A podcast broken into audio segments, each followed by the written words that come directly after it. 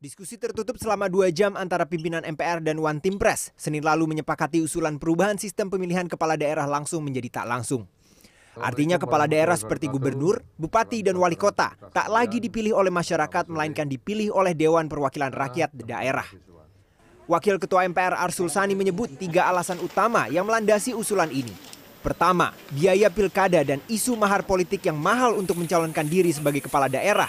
Kedua, kompetensi kepala daerah yang terpilih, dan ketiga, sebagai solusi atas masifnya korupsi yang dilakukan banyak kepala daerah. Arsul Sani mengatakan, MPR merespon positif usulan Watimpres yang diprakarsai oleh Sidarto dan Subroto.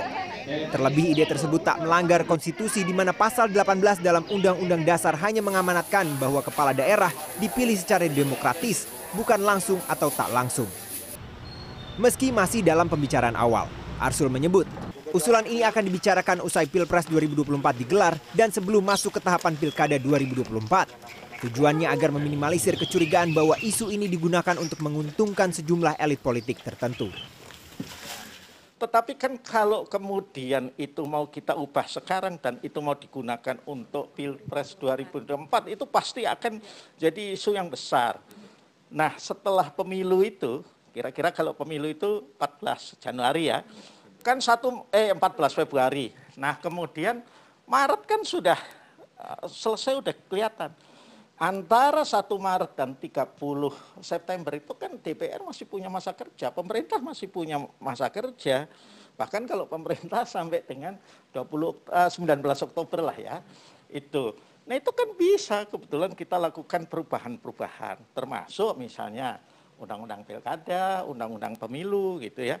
Bahkan amandemen pun kalau perlu dilakukan di situ sehingga tidak ada kecurigaan ya bahwa kemudian ada katakanlah uh, membuka kotak Pandora, agenda titipan dan segala macam karena pemilunya sudah selesai itu. Mantan komisioner KPU pada era Presiden SBY, Hadar Nafis Gumai mengingatkan kembali bahwa usulan terkait pilkada tak langsung pernah menuai penolakan keras dari masyarakat.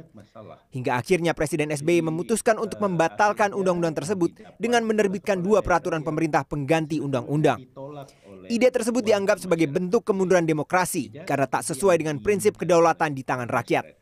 Hadar juga menyebut, Sejarah perubahan sistem pilkada tak langsung menjadi pemilihan langsung juga dikarenakan praktek penunjukan oleh DPRD yang cenderung koruptif dan tak sesuai dengan keinginan masyarakat.